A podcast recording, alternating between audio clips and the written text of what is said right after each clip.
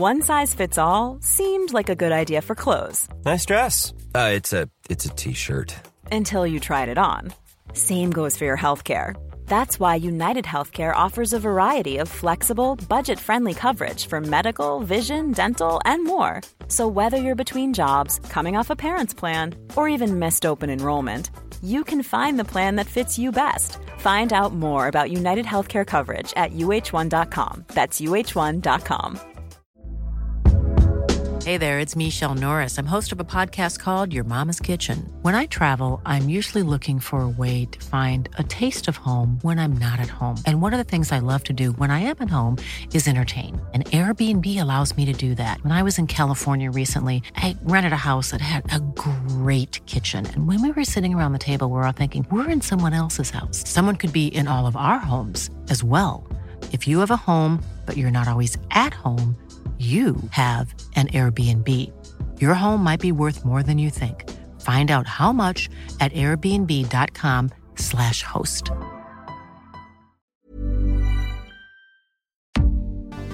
We can't be in the same room, but a podcast can't be stopped. The cinemas are empty, the industry is fucked, but we won't log off. We're not going out, we're staying at home. And when we watch films, we watch them alone. We sit in our pants, stick on something crap, and then we hit Skype for a little chat. Little chat, little chat, little chat, little chat. Film chat's been on a little break. We've been. What have we been doing? I haven't been doing very much. You'll find out. We can't Uh, talk about it. We're doing a top secret thing that took a lot of time. Top secret project. Top secret project. Making the coronavirus vaccine. So it's but it's done now. So um, We were getting Brexit done. I'm pretty sure. we're getting Brexit done. We're sorting Brexit out. So we've had a lot to do. But now we're back to our main priority, which is uh, making this making this podcast, making this great podcast. So Danny, how's it? How's it? How's it handling? How's it handling? Same old. I mean, I think maybe the reason we've been having a bit of a hiatus is that we've.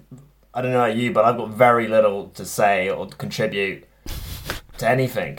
I kind of wonder whether I've like lost the art of conversation. I never. I'm not sure if I had it Mm. before. Uh, you know, the lockdown. But every once in a while, when I meet somebody, it's like, am I the most? I find myself saying stuff. It's like, my god, I'm boring. Like, you know, without the just the the culture around has stagnated, and I I, I realized that, that was necessary for me to appear like a normal person with views and opinions. But now I'm just Yeah. it's been stripped away, and I realize I'm actually quite dull.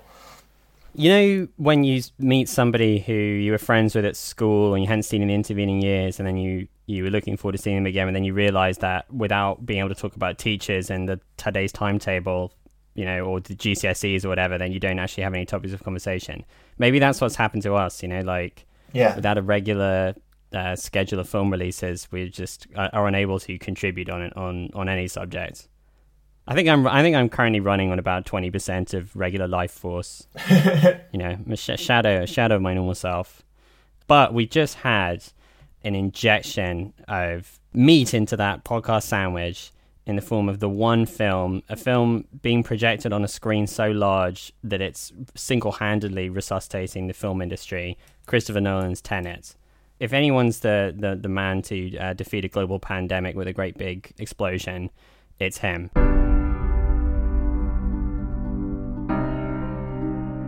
To do what I do, I need some idea of the threat we face. As I understand it, we're trying to prevent World War III. I'm not saying Armageddon here. No. Something worse. I gather you have an interest in a certain Russian national. Why just bring me in? You really want to know? He can communicate with the future. Time travel. No. Inversion. He's filmed some of the biggest explosions he could film. He's t- strung them together with some of the most expensive suits uh, money can buy, and uh, put a crazy time travel twist on it. And we all just get to uh, expose ourselves to a deadly virus and enjoy it. Yeah, and Um, boats. He's into boats now. It feels like. I feel like post Dunkirk, Mm. he really got into boats, and so there's just like Oh, there's yeah. just so many boats in this new one. It's like I think it's a real midlife crisis thing. But like most people buy Ferraris, but he's like, nah, nah, bring me the biggest boats you got, bigger, bigger. Yeah, yeah, good. Yeah, we're going to talk about Tenet. That's the main topic of uh, discussion, the main course, and we'll see where else the um, this free flowing ramble takes us. But first of all, I want to ask you about your cinema experience. So I assume neither of us had set foot in a cinema. Uh, well, I know I hadn't, but I assume you hadn't either since um, uh, all this kicked off. And what was it like? Where did you go see it? How did you find the whole the whole thing? Well, I just went to my local multiplex, which is maybe a poor show on my part. I should be out there supporting the independent cinemas. But it's unethical of you. It was unethical of me, but the independent cinema was like a bit too far away. It wasn't showing at a convenient time. So, you know, I just squared that with my conscience quite quickly. It was fine, really. I think out of all the sort of lockdown activities, it's probably the most, one of the safer ones. Like, me and my girlfriend went and I was like a matinee screening. There's hardly anyone there. You pay online. You know, it feels like there's not that many people there. Because, like, I went, I don't know if you took advantage of the eat out to help out, but I feel that that was more like risky. I was like brushing shoulders with more people doing that than going to the movies. So I kind of feel like more people yeah. should, go, should go to the cinema. But then maybe if everyone did that, then it wouldn't be safe. So it was fine for me, really. I, I don't actually know exactly what the how to gauge levels of risk exactly. Like in when I saw it, I saw it in the Genesis cinema. Um, an independent cinema. So I did support an independent cinema. Well, at least one of us ethically. did. And saw it in their little studio screen with only sofas inside, and uh, my girlfriend and I were just enjoying a little sofa together, Ooh. not really near any other humans. How sexy did that sound? enjoying a little together. It's very, it's very erotic. Yeah the, but we weren't. I was not rubbing up against other people eating uh, popcorn or, or anything like that. So it felt relatively um, uh, distance in that way. But at the same time, we're, we're indoors, so I guess that is, and you're indoors sitting in the same place for a long time. I don't know how it works. Like if someone breathes out a cloud of viral germs, do they? That's not a thing. I know, the germ, but whatever. The virus comes out of someone's orifices. Does the cloud disperse into the room and fill it like a noxious gas, or or is it fine as long as you're you know like if you're three meters away from somebody but it's they're sitting there for two uh, full hours, you know, is yeah. that dangerous? I don't know, but I did also I also ate out and helped out, um, but then we were, we were eating outside, so it was an alfresco meal. So is that is that safe? Is that safe? I don't know. I don't know, Danny. I mean, who's to blame? The government's poor messaging or me for not Googling these things before I do them? What's the. Fucking Boris. Who's taking the risks here? Fuck the government. Fuck Boris. The important thing is that we got to see Christopher Nolan's film. But I, I agree that I didn't feel like I was at, at risk. I mean, I don't know whether my feelings have any relevance to, to it, but is it, it certainly didn't feel too bad. That Christopher Nolan, this is a criticism often leveled at him, but he makes very sterile films. His films seem very clean, you know? like, yes. there's something yes. sensual or like emotive about them. So it's quite clinical to be. Maybe if I was watching like a movie, which like a Pedro Almodovar movie, I'd be feel you know I'd be a bit more on edge because I'd be more aware of my body and human emotions and stuff. They have that white halogen color palette of a laboratory. Yeah, exactly. Feels like everything's been sprayed down. Okay, so we both lived to sell the tale so far. What did you think of the film itself? Should we should we try and do the plot? I don't know, like a, a brief yeah. little setup. So John David Washington plays a spy simply called the protagonist. And earlier on in the movie, he is kind of recruited. His mission is to find out about these objects, these kind of weapons that are going back in time. He's got bullets that fly into guns, that the entropy has been reversed, and there's some sort of global conspiracy, and he has to sort of, uh, you know, it's like a sort of Bond movie, he has to follow the clues. There's a bad guy and he has to stop World War Three, but it's like even worse than World War Three because it's like World War Three from the future. As I say this, I realize none of this is really making sense. I don't quite understand the film, so I don't think I can spoil it. Is, is that sort of reasonable enough? Yeah, it's a big spy movie. There's a big doomsday device, and he's kind of traveling back in time and forwards in time, and time time stuff is going on as he tries to tackle the issue. And the big bad guy is Kenneth Branagh as a Russian uh, arms dealer, doing a, a, a chef's kiss of a Branagh performance. So this has been received with slightly more middling reviews, right, than your regular Nolan Spectacle. Yeah, people seem a bit cooler on this one. I was kind of anticipating they were going to give it a little more leeway because people are so cinema starved and they'd be like, you know, this is this is big spectacle. This is the big Nolan. Like this must be amazing. But maybe just the weight of expectations was uh, uh, was too much for people on this one. Yeah, I will say that I quite liked it. I think that it has all of Nolan's weaknesses, and definitely some of them are worse than they are in his other films. And it's there. There are certain ways in which it's uh, definitely not like the best film in his in his oeuvre. But I always situate his movies as compared to watching another brainless blockbuster because that is, I think, that is essentially what like that's the slot that these movies are in. This is the same kind of thing as going to see like a Marvel film or like Fast and Furious or whatever. It's big, expensive popcorn entertainment, and what I'm looking for is just to for the time to pass in an enjoyable way over that period, and for me to see a lot of money spent in an interesting way on screen. And I feel like the film did deliver on that level, so I was uh, relatively satisfied by Tenet. Um, and and even it is definitely a film where even in the ways in which it is stupid, they're fun to think about and, and talk about, and it gives you some stuff to chew over.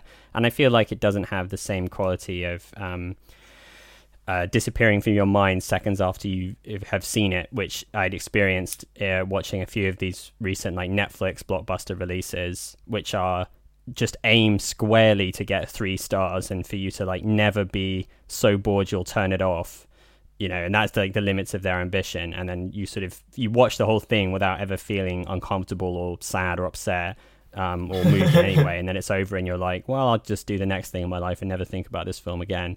Um, and as compared to that sort of uh, replaceable fare, uh, it's it Nolan remains a um, uh, someone who makes more more sort of interesting and enjoyable and memorable movies than that. So I appreciated its existence, even if I don't know if it's like a good film. what was your What was your view? No, no, I broadly agree. I think I just like. It's almost like he's a brand unto himself, and I just like the things he does. And there's just some, you know, there's some spectacles, like that. You know, there's some spectacles. A lot of guys in glasses. Yeah, I realized that was confusing.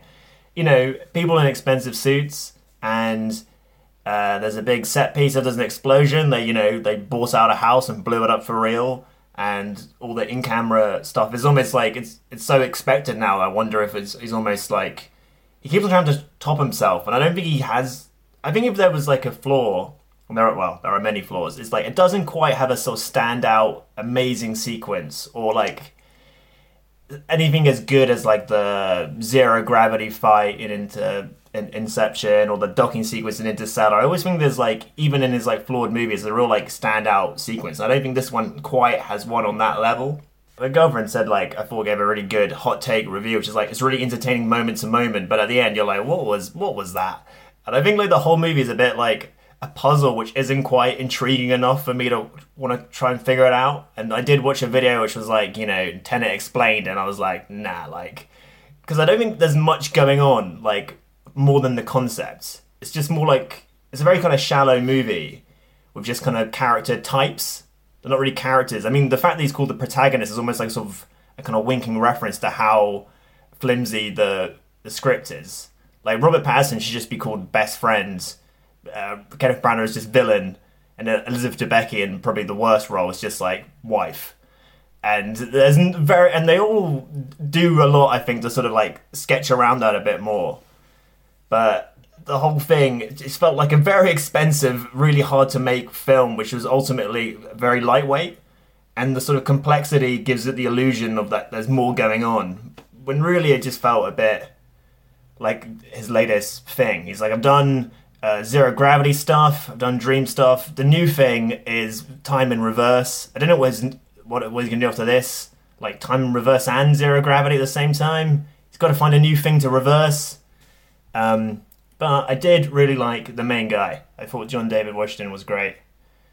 Uh, really convinced as like a sort of action star. Like one of the standout sequences is just him sort of kicking ass in a very like generic spy way, or like you know five goons surround him and they're all like built like brick shit houses, and he's like somewhat smaller compared to them, but he's just so fucking badass. He takes them down. I like I really bought it more than like any other movie I've seen recently. I was like, shit, this guy could tear me apart.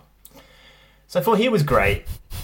This guy uh, could smash me to pieces. This guy could smash me to pieces. This guy could, this guy could hold me down and just wreck me.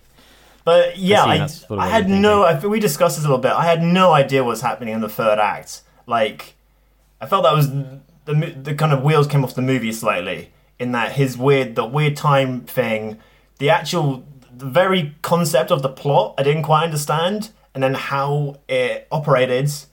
You know, the the very the premise is confusing, and then the way the story is constructed is like in a typical Nolan nonlinear fashion. So by the end, I had no fucking clue what was going on. It was very confusingly shot. I think like the actual geography of what was going on wasn't very clearly done. And I think it, it it was like really expensive, but it lacked a bit of the sort of epicness of his other movies. It was, I think it wasn't as like good looking a movie as like his previous ones. Yeah, it has this um, interesting aesthetic, which I think is quite Nolan-y, but is sort of more the case in this than in any of his other movies. Like he just likes daylight and things to be clear and crisp, and he's not an overly like he isn't somebody in a way that is um, sort of refreshing. Like he's not somebody who's gonna slather his film in neon so that you think that it's like uh, a really cool 80s throwback or put some filter on the camera so everything is vaguely green or blue to give you the sense that you're watching something that's very stylish. It's just all everything was shot at about 2 p.m. you know, and just looks light and I don't know. and and the big car chase takes place in a sort of mo- like a highway in Estonia that looks very ordinary, and the climax of the movie basically looks like it was filmed in an enormous paintball arena, and is also you know relatively mundane looking. Yeah, it isn't as visually beautiful, I guess, as as like the Batman movies, or like doesn't have the period trappings of Dunkirk or I guess the sort of cool urban sprawls which are constantly shifting around that Inception had, which definitely made it look cool. Though the finale of Inception is also in a relatively bland, like just snow area. But that fight scene you mentioned in the kitchen, that sort of I really liked that bit as well, and that kind of that sort of thing buys me a lot of goodwill with Nolan because it feels like when he just has to do some functional little bit of action, he just excels so well. Yeah, it's yeah, such a well directed and made little sequence. It wasn't shouting about itself as being ultra cool, but it you know it just it just was very slick and uh, satisfyingly uh, crunchy. Um, uh, a bit of fighting with the main dude, and.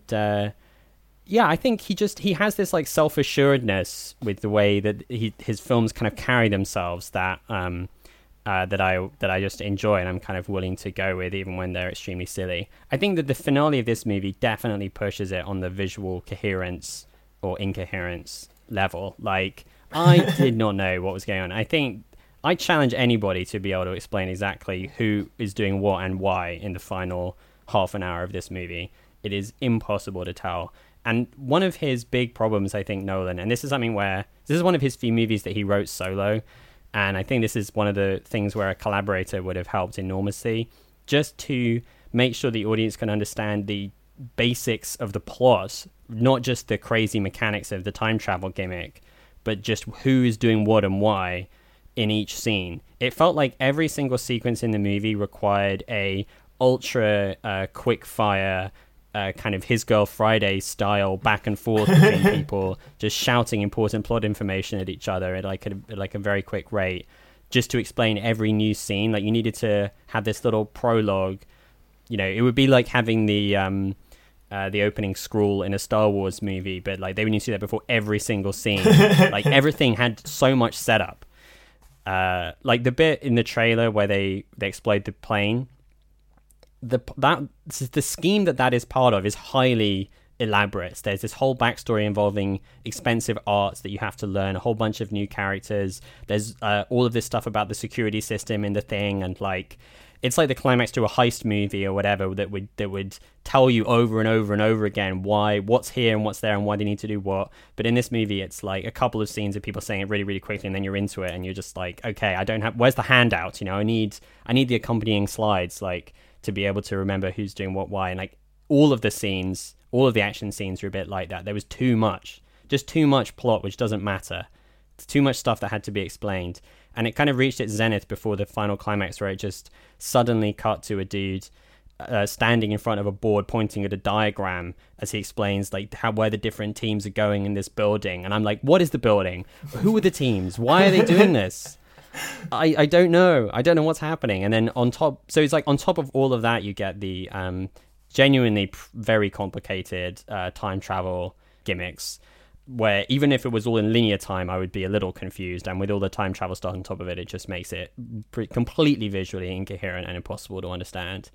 Uh, but having said all that, the extra the extra level of like the time nonsense does at least give you something to be working on while you're like I'm not I don't really know who's doing what or why, but at least I can be trying to my brain is kind of trying to puzzle through exactly how the mechanics of this are working and I think that I I feel like he is confident that this all kind of knits together and, and works and that there if you stare at it long enough the magic eye will come into focus and you'll be like, oh, I see, you did this thing because of this.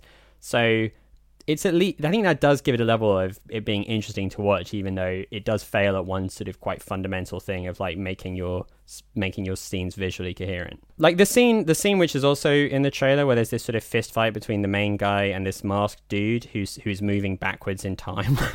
yeah, yeah. Like he's moving forwards and he's fighting a guy who's moving backwards. I think I found that very cool and I that's such a challenge to choreograph. I don't know how you would choreograph that scene. Yeah, and it's cool that the the the in camera um, mechanics of it are very straightforward. You just run the film backwards, right? Yeah, yeah. But coming up with a way to shoot a fight scene where when you focus on what one guy's doing, that ca- that footage is in reverse, and then when the other guy his footage seems to be going forwards um, must have been an, an, an, incredible endeavor to, to choreograph all that and shoot it and make that work. And I thought it was very cool. Like I haven't seen that before, so so I was yes. I was satisfied. So I was like, I gave that a thumbs up. Thought it was good. One area in which this is really falls flat compared to his previous oeuvre is the failure to give a compelling villain. And his sort of like stiffness and blandness and his terrible dialogue is definitely made up for by really well acted and interesting villains in um, the Batman movies. And here we've got an incredibly boring, like a Bond villain with no physical deformity or like yeah, you know, with, with, no character to him. Uh, the blandest possible Russian oligarch character, uh, played by probably the worst working actor, actor? probably the worst famous actor, um, Kenneth Branagh, who's just yeah i just anyone i just feel like he is someone who i could do better than or normal just normal people it's like rare you down... watch a really expensive film and think i could do better than this guy and i'm not even an actor. Yeah just not good at it. Yeah it's a shame because it's such a, it's a weird like on one hand it's so supremely well made. On the other hand the script is like needs a couple more passes and it's like that's quite amateurish and some of the dialogue is really like six form it's like a sort of kid who's watched too many bond movies and is trying his hand at writing tough guy dialogue. And then it's got all these you know mad time stuff which probably took ages to do and then like the elizabeth debicki character and the kenneth branagh character are so such crap bad uh, genre cliches so on one hand, it's like the most generic thing in the world. On hand, it's this crazy new thing with like all this time travel stuff. So it's, it's, it's yeah, it's a kind of a mess, but it's got more going for it than most. And like, I definitely, I definitely enjoyed it. It just, I think it was just less successful than his other movies that have done similar stuff. It also didn't have a good score, I don't think. I was kind of hoping for, it's not Hans Zimmer this time, it's Ludwig Göransson he's got someone else who's you know European and sounds like someone who could you know really work a synth machine. But I felt like it was lacking memorable musical cues. It certainly has the boams. It has the boams, but I you know it doesn't have the cool jangly guitars and the percussion and or maybe it did, but it just wasn't quite landing in the same way. I thought it was kind of fine. I didn't particularly notice it except when it was literally drowning out the dialogue, which it did a few times. I don't know if that was just an issue in the screen that I was in, but I it was hard for me to follow the plot, and then I just couldn't understand what people were saying. the sound mix is terrible, or just deliberately like muddy. I felt like he like he got into the edit and was like, "This dialogue is not good. I need to I need to drown this out." And also, there seems to be like almost like a is it like an in joke? There's a bit where they have like a meeting while they're on like this massive like boat, like going along and they have to talk via like headpieces because the waves are so loud. And then like in a sort of completely random Michael Caine cameo, he's like eating chips just to sort of mean that his diction isn't that clear, and he's got his, his old man voice, and now you're making him like chew like steak at the same time. I mean, it's just not cl- you know, just make your audio a bit sharper. I feel like in the seventies everyone could hear each other, and now it's got this weird like it's like Robert, it's like a Robert Altman movie, but That's one of those things that you just you just have to give up on. I'm not going to be able to understand what people are saying or why they're saying it. I'm just going to have to watch five different Tenet explained YouTube videos after this uh, in order to try to work it out. But yeah, I think of all of his films, this is the one that felt the most to me as if it was set in Christopher Nolan's own kind of social world. Felt like everybody was always like they're like on yachts, they're on planes, they're in uh, art galleries, they're having nice lunches in restaurants. Um, you know, they're just driving about town. Like this is just his life, isn't it? He's just filmed his own life and he's put he's pumped hundreds of millions of dollars into putting explosions into it. But it really felt like uh, he is just this is his own lifestyle. You know, you see one shot of Christopher Nolan on set in a three piece suit. And I just feel like his entire thing falls into place. Yeah. Like, and this is why this is why I have some affection for him is because I think he's kind of unpretentious, and his films are no more or less clever or deep or intelligent than they appear. You know. Yeah. The reason that everyone is always chewing out this absurdly corny dialogue is not because he's some kind of ultra pretentious art house genius who knows that the only way to to fit his incredibly deep concepts is to uh, feed the masses a bit of popcorn entertainment. It's like no, that's just him. That's just who he is. Yeah, yeah, as a filmmaker, absolutely. He just writes this this nonsense. And calling your main character the protagonist is such a kind of sick form move. Yeah. I just feel like that that just tells you that just tells you everything. He, he's called the protagonist and he has dialogue like I am the protagonist. Uh, yeah, someone on Twitter described his movies as Tory anime, and I think that like really that's like perfect. That's so perfect. That's, That's that's perfect. absolutely it. It's like if you watch Yeah. an anime movie, it's just guys in suits and they defy gravity occasionally, and it's all that, but with this kind of like weird British colonial trappings on top of that. And I did Yeah. find some of the like bad dialogue really funny. Like this whole thing about this like little public schoolboy character. I always love it when kids talk in movies and only have like two lines. It's like the writer has to think of something a child would say, and his thing is like, "Mommy, I want to go to Pompeii and look at the lava" or something. And it's like, there is this little fucking Tory shit. It's gonna be running the country in twenty years. They should have killed that kid. That's that's my radical. I've been radicalized in lockdown. So yeah, Yeah. it's it's fun. It's fun. You know, I, I feel like I like watched it, I enjoyed it, um, and you know, if I never saw it again, that'd be fine. But you know, past the time, and it yeah, it is much better than yeah. To return to your original point, like you watch like uh, I'm sure like if you watched Avengers Endgame, it just looked like shit now. Like two years later, like all the blue screen and green screen. I just think on the technical level, did they just look amazing? All the all the Yeah. explosions are loud. The cars drove really fast. They actually bought a, like a jumbo jet and crashed it. I mean, sure. I mean that's the price of emissions, isn't it covered basically? So yeah, good, goodish. I, I was kind of on board. The first scene is just this really cool and well executed action set piece in, in a concert in an opera house. Another scene that's been set in Christopher Nolan's life. You know, he was going to the opera as he does like every other day, and he was like, "What if uh, armed guards you know burst in here and started shooting up the place?" And so he just made that into a scene, but it's just really well done, you know. So so fair play to him. Fair play to him. Fair play to him.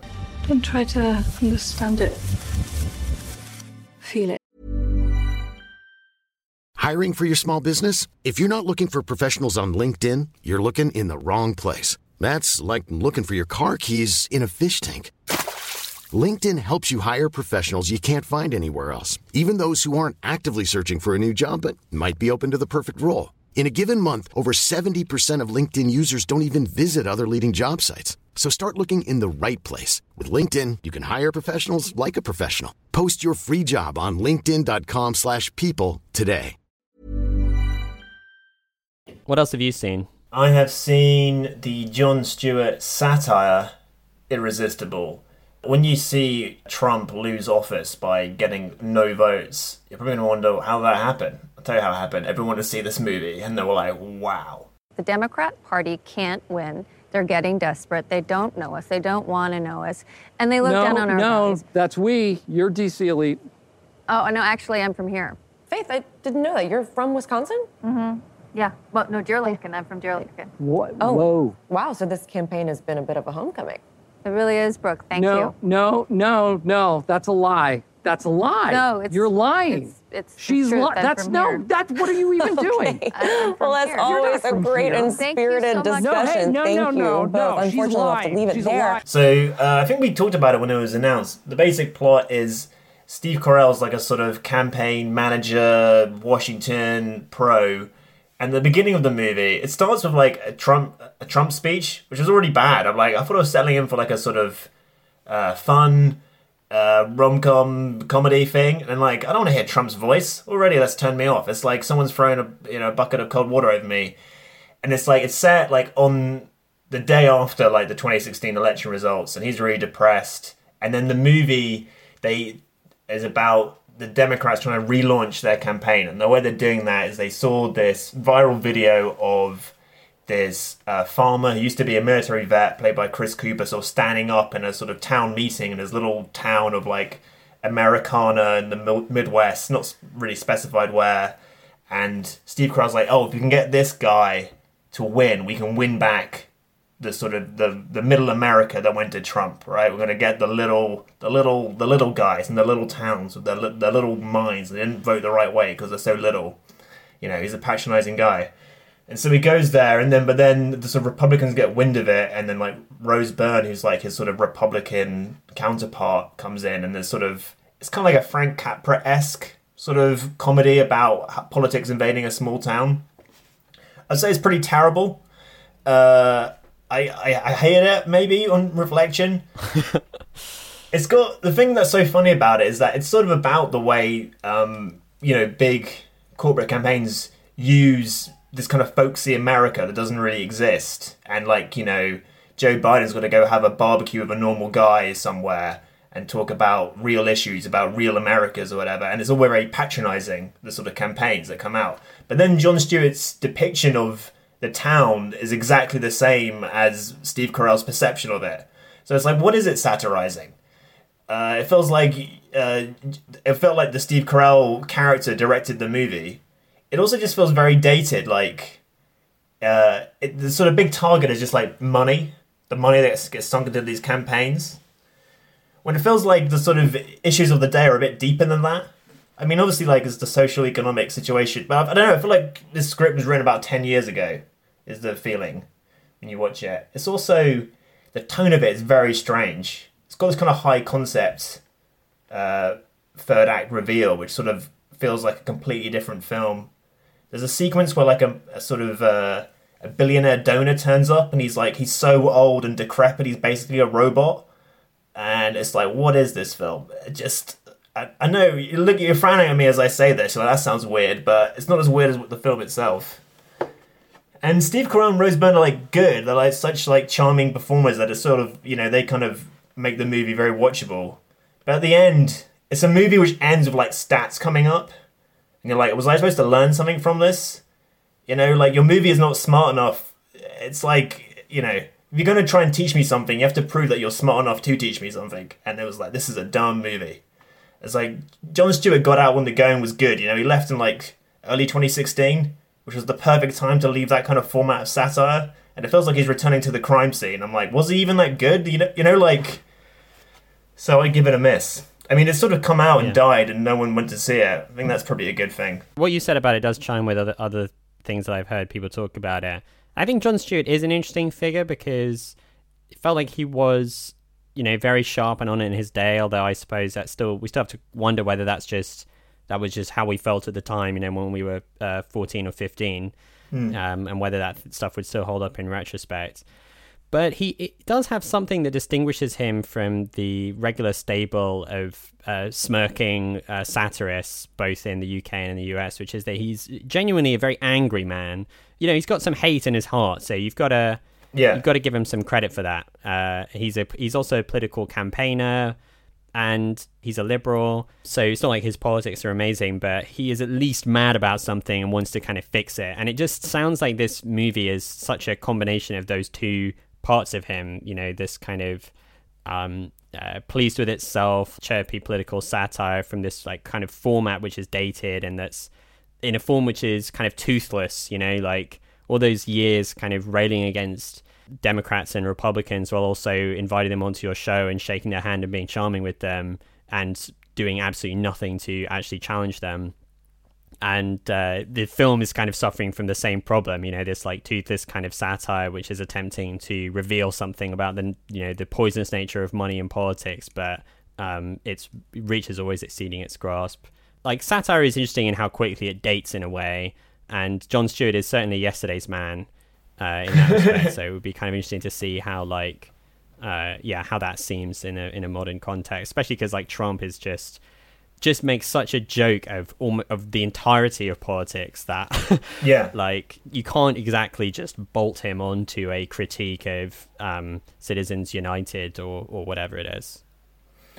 Yeah, I think the thing that annoyed me the most was the like one of the sort of plot details is that the town was um, next to like this base that got shut down, and with it, that was like a you know loads of jobs went, and it like you know it's like a pit closing or whatever. You know the entire lifeblood of the town is starves. But when you get there, it's just like you see a few boarded up windows, but everyone's basically fine and still like cooking pies and stuff. Whereas like if it really like depicted the sort of social, you know, the economic blight that had befallen it, I'd be like, okay, it's like the movie doesn't quite have the strength of its convictions. You know, it's it's angry, but it wants to be so digestible and light at the same time, and it can't quite square that circle. Yeah. Um, there might also be there might also be a problem of perspective in that if your contention is that people in Washington and from this elite media bubble um, had this patronizing view of the quote unquote real Americans or working class Americans or people in the Midwest or from small towns. And you are purporting to be able to show a more authentic version of that, but you clearly are, have more knowledge of and alignment with the uh, media elites, right? Because that's yeah. the world that Jon Stewart is from. You know, and you know he hosted the Oscars. yeah, yeah, absolutely. Like, so that's setting yourself a, a challenge, a bit of a dangerous one hearing you talk about it reminded me a little bit of that awful Brexit film, The Uncivil War, where they have the uh, focus group scenes with you know people out in the real world, outside the Westminster bubble. Like, here's what the real people are saying. Yeah. The, the weirdly sterile and fake world of focus groups presented as this totally transparent window onto how real people think, and it's clear that the writer of this play, he like he knows and understands the mind of like the politicians and journalists more than he does just working class people who don't have anything to do with that world, you know, and that came across painfully even as his film was attempting to um, uh, depict them as they truly are. Yeah. Did you get a similar impression? Yeah, from... a little bit. Like, you know, it's from the stock, uh, you know, screenwriting book of like what are what are rural people like? They're all nice and they all know each other and they all drink at the same bar and they're like, you know, if you get lost, they'll help you because they're just good natured lovely folk who get shat on by the man.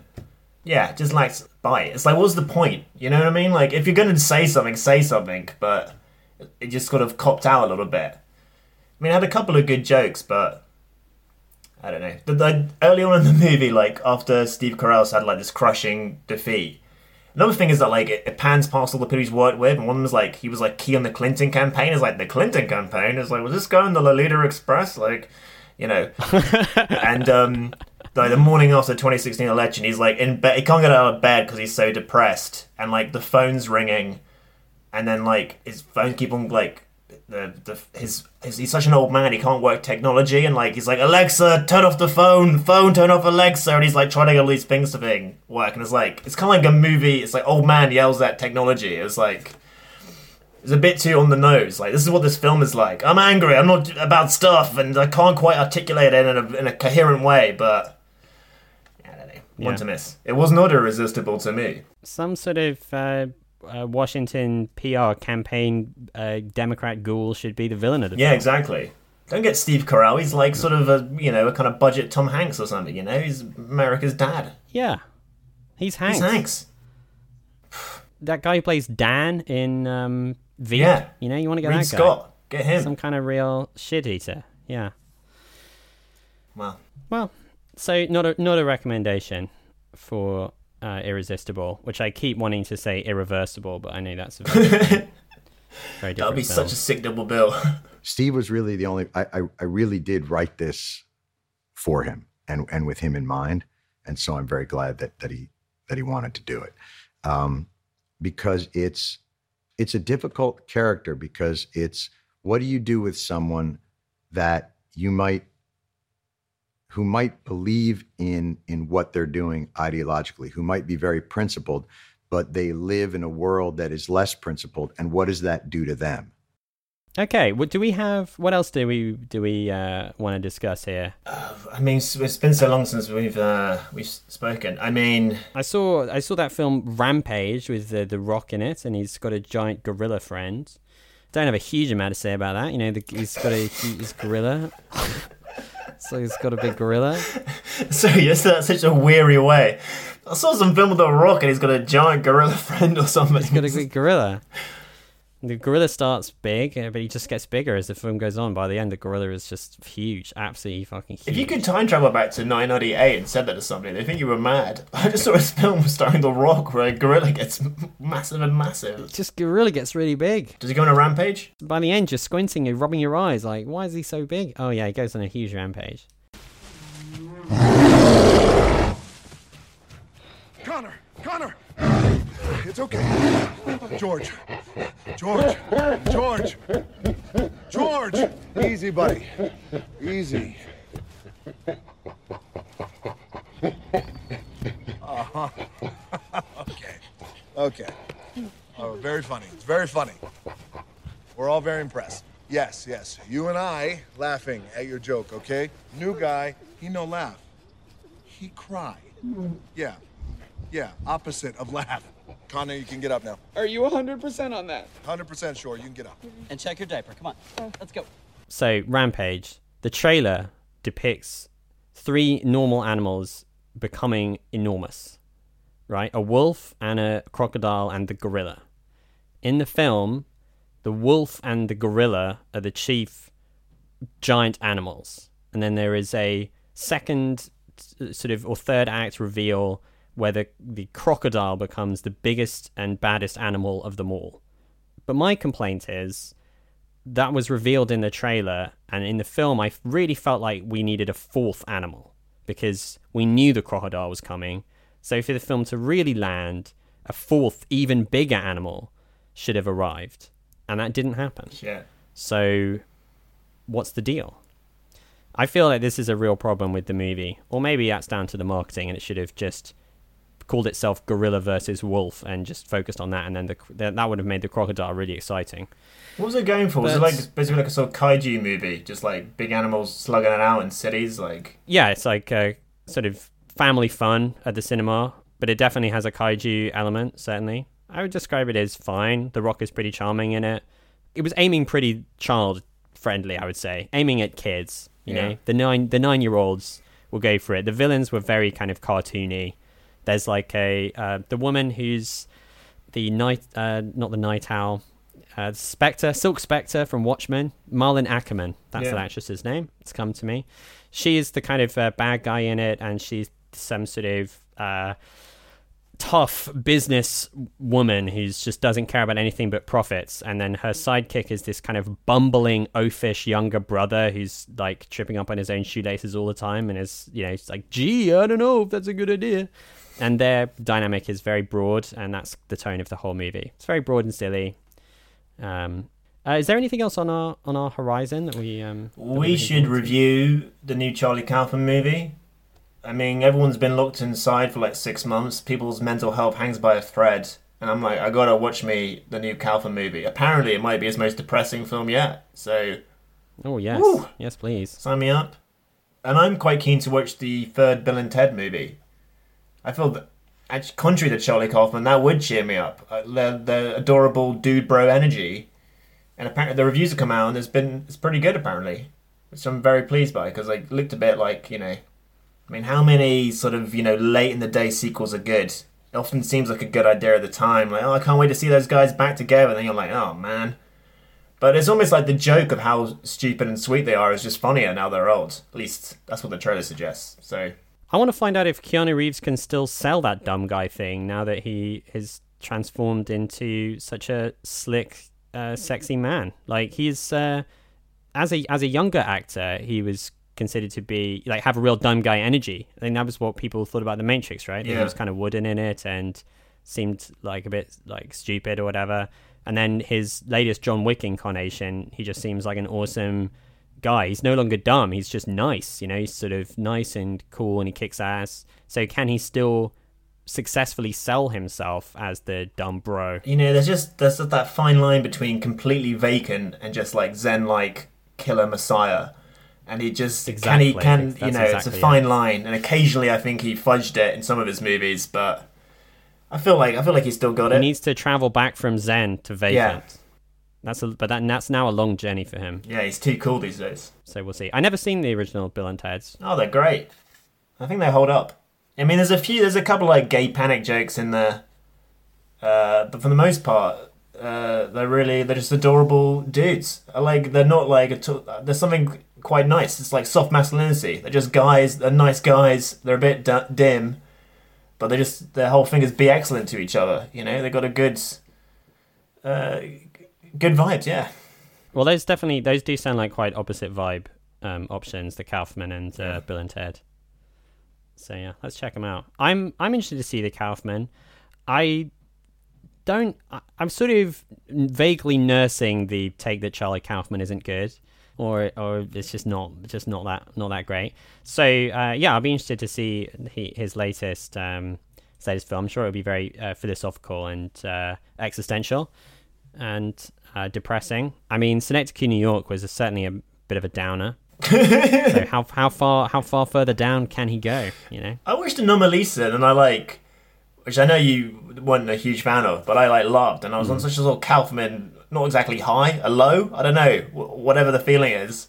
I was like, oh, I haven't seen Snap New York since it came out in cinemas. I watched it again, and I like, at the end, I was like, that was a mistake. oh my god, it's only two hours long, but it's got just so. Is it? I, I thought it was much long. I thought it was yeah. I thought it was like two and a half. Well, here's the thing: it has like twice as many scenes as a two-hour movie. It's like it's basically like a montage for the last like 90 minutes of that film, so it feels so long. By the end, I was just like, I mean, it definitely it might be a masterpiece. I don't know. I felt things, but they weren't good things. So, but should art comfort or should it just make you feel terrified and alone? Who knows? Is he saying stuff about the human condition, or is he just being a miserable old bastard? That's my that's my question about Charlie Kaufman. does, he, Um, does he just hate other people? Like, I don't know. I don't know. I know I've talked I've talked about Anomalisa a number of times, so I'm not going to go back over it. But I feel like it's a little, it's it's simultaneously um, misanthropic and cute.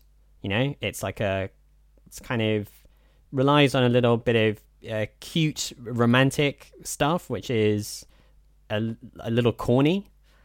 And I think that his incredibly pessimistic, you know, how do we understand how other people are? We're all alone in this world, is also a bit corny and maybe not that deep, you know? Well, It's just I mean, so that's that's that's my, that's my inkling. That's my current inkling. But I'm going to firm that up. I'm going to take that preconception and solidify it through his new film, and not judge it at all, except by how much it confirms my my biases back. Well, I'm going to do the opposite, and then we can, and I'll be convincing you why you're just some fucking hipster idiot who like just wants to be a contrarian. Can't appreciate uh, genius when you see it. Cool. Alrighty. All right, dude. Uh, well, it's been nice chatting to you again. Getting back on the horse.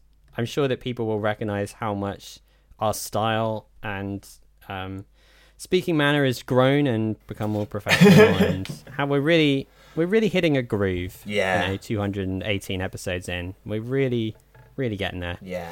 Um, All right, yeah. dude. Yeah. All right. Well, All right. let's do this again. Yeah. Let's do this again. Let's do it. I'd like to say I'm fascinated by time because I've always lived in it. And it's a bit glib, but there's there's real truth to that though because we, we are all obviously living in time and living with time, and it's one of the things that causes us. It's one of the biggest influences on our lives, the biggest influence probably, and yet we're unable to fully understand it. We're unable to really grasp it, or even explain what it is, quite frankly. And that's fascinating to me. It's one of the great enigmas that that we all have to deal with every second of our day. And um, the relationship between that subjective experience of time and the way, the ways in which we experience time changing at different points in our lives, different points in our day. The relationship between that subjective experience and the mechanism of cinema and how shot following shot following shot builds up a narrative experience in the mind of the audience. You sit there in a cinema and you, you receive a story in roughly two hours, but the time span of that story can be minutes to centuries to millennia. You know, it's it's it's all possible, and that's a fascinating relationship. And the mechanism whereby that relationship is exploited or takes place, to me, is fascinating. And I like the idea of exposing that mechanism and involving the audience in, in a, I suppose you'd say, a discussion of, of that mechanism.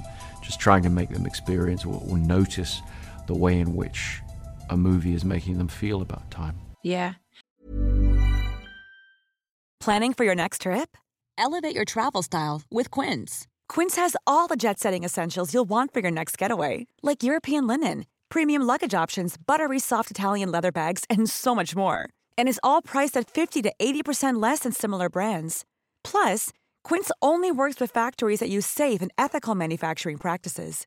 Pack your bags with high-quality essentials you'll be wearing for vacations to come with Quince. Go to quince.com/pack for free shipping and 365-day returns.